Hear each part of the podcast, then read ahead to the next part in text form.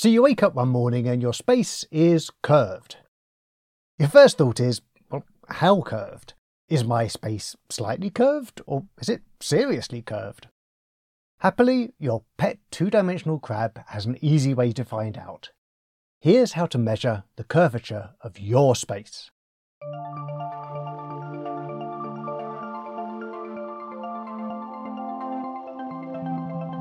Welcome to The Last Theory, an easy-to-follow exploration of what might be the last theory of physics, Wolfram Physics.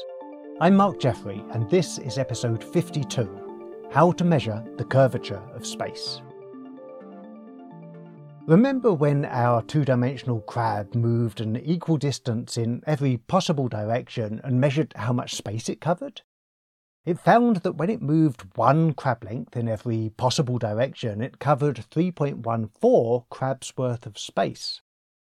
If you recall, you can count the number of crabs that fit into the space it covers. There's a crab in the middle, with half a crab above it, half a crab below it, two more half crabs either side, plus some small bits of a crab. That's a total of three and a bit crabs worth of space. three point one four crabs worth, to be precise. When the crab moved two crab lengths in every possible direction, it covered twelve point five seven crabs worth of space. When it moved three crab lengths, it covered twenty-eight point two seven crabs worth of space. When it moved four crab lengths, it covered fifty point two seven crabs worth of space. And when the crab moved five crab lengths in every possible direction, it covered seventy-eight point five four crabs worth of space. For the mathematically minded crab, it's easy to find the formula that fits this progression. Whenever the crab moves r crab lengths in every possible direction, it covers pi r squared crabs worth of space.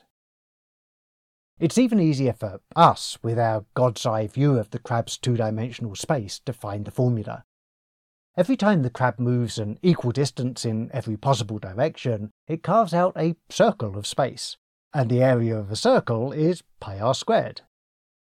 The point is that even without our God's eye perspective, the crab can find the formula v equals pi r squared, and from that two in the formula, determine that its universe is two-dimensional. But everything I've said so far assumes a flat universe. What if the crab's universe is curved? Let's imagine that our two-dimensional crab is in a spherical two-dimensional space. Our crab is feeling pretty confident these days that it knows everything there is to know about itself and its universe. It knows that it's a two-dimensional crab in a two-dimensional space. And it knows how to prove that it's a two-dimensional crab in a two-dimensional space. For old time's sake, it decides to test the two-dimensionality of its universe once again. So it goes for a walk. It moves r equals one crab length in every possible direction, knowing that it'll cover v equals pi r squared, which is three point one four crabs worth of space. And sure enough, it finds that it has covered three point one three crabs worth of space. Well, near enough. Even a weirdly precise crab can't get too worried about an imprecision of less than half a percent. Okay, next it moves r equals two crab lengths in every possible direction, imagining that it'll cover v equals pi r squared, which is twelve point five seven crabs worth of space. And it finds that it has covered twelve point three eight crabs worth of space. Now, that is a little worrying. That's a one point five percent discrepancy. Something's not right here.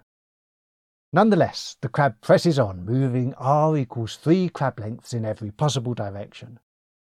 Instead of covering v equals pi r squared, which is twenty-eight point two seven crabs worth of space, it finds that it has covered twenty-seven point three six crabs worth of space, fully three percent less than expected.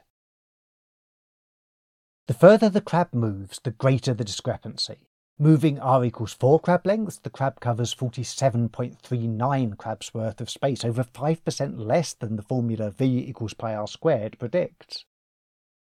Moving r equals five crab lengths, it covers seventy-one point six two crabs worth of space, over eight percent less than predicted. And then things start to go seriously awry. Moving r equals six crab lengths, the crab covers ninety-eight point nine eight crabs worth of space instead of one hundred thirteen point one zero.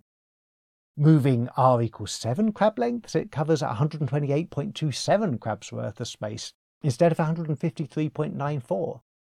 Moving r equals eight crab lengths, it covers one hundred fifty-eight point two one crabs worth of space instead of two hundred one point zero six.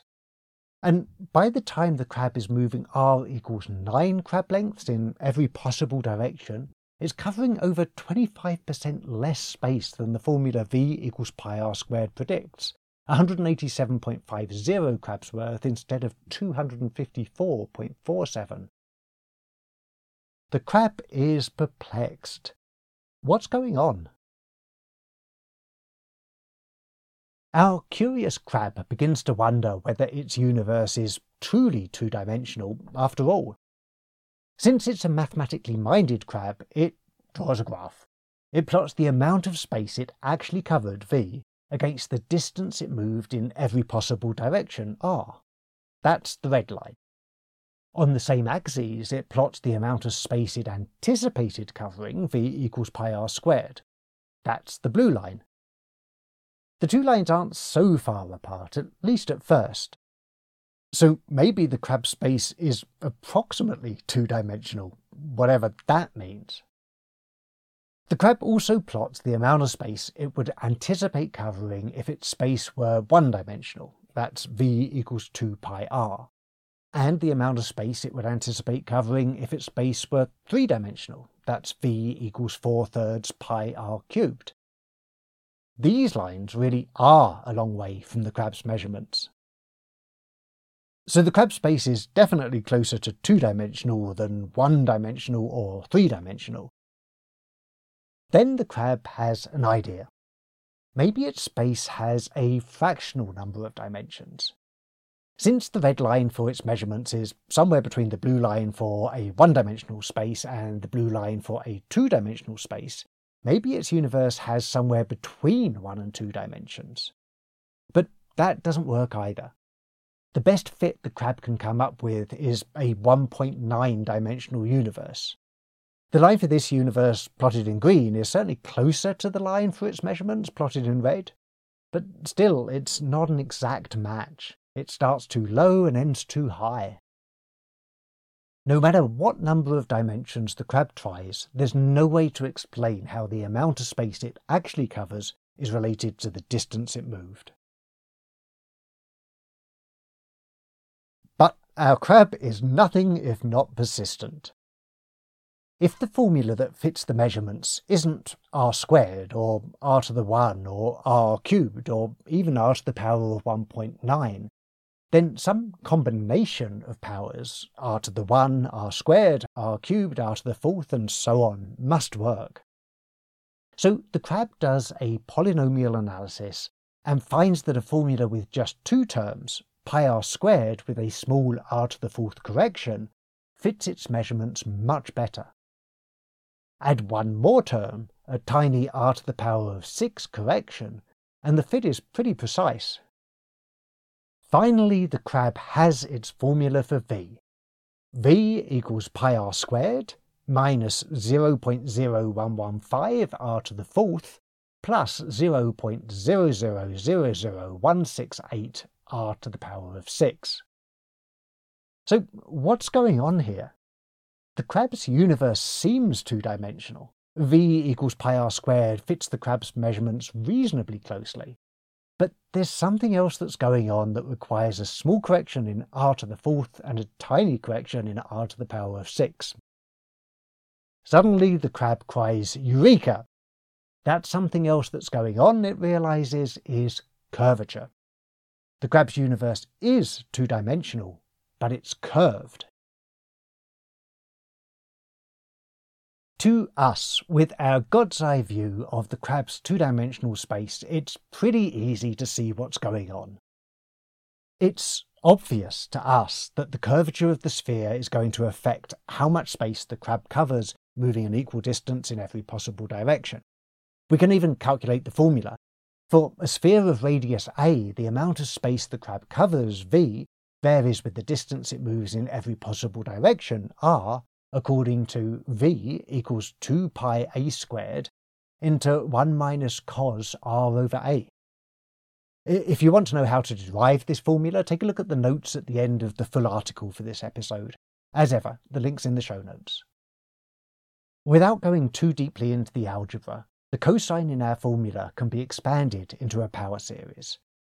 Cos r over a equals one minus r over a squared over two factorial plus r over a to the fourth over four factorial minus r over a to the power of six over six factorial and so on, which gives us v equals pi r squared minus pi over twelve a squared r to the fourth plus pi over three hundred sixty a to the fourth r to the power of six and so on.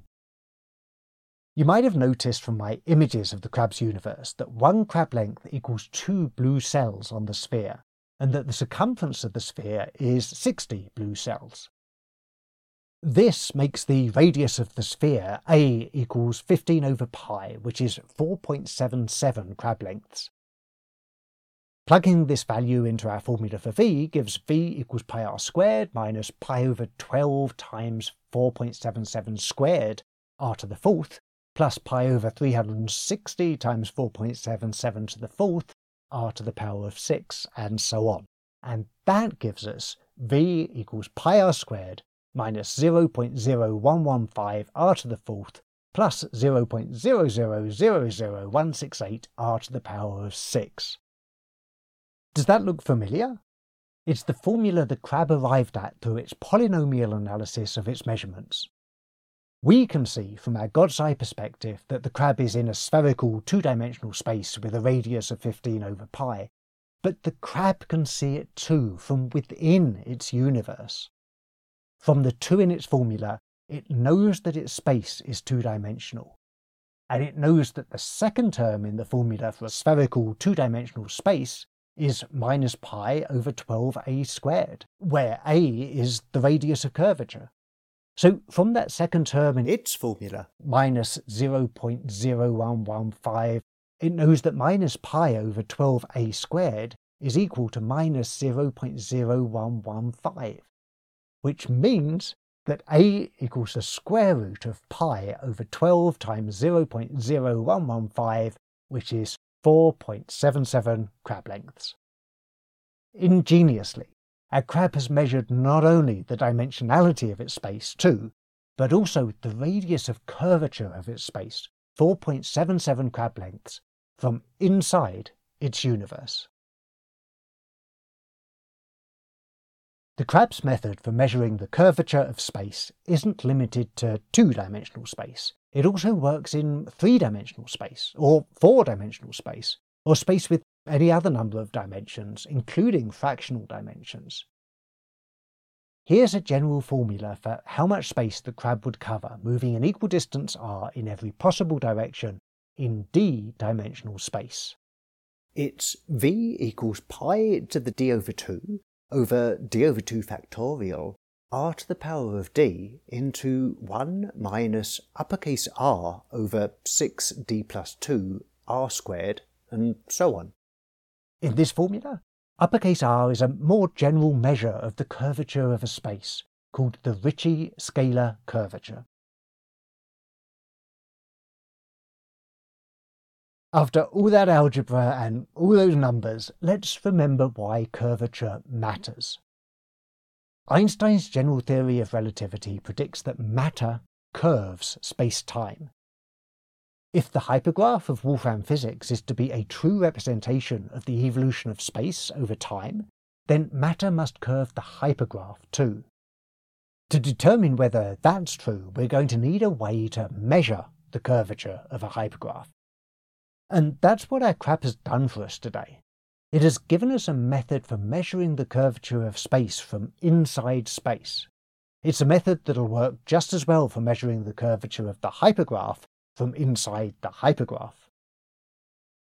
The other thing we're going to need is a way to measure how much matter there is in a particular region of the hypergraph.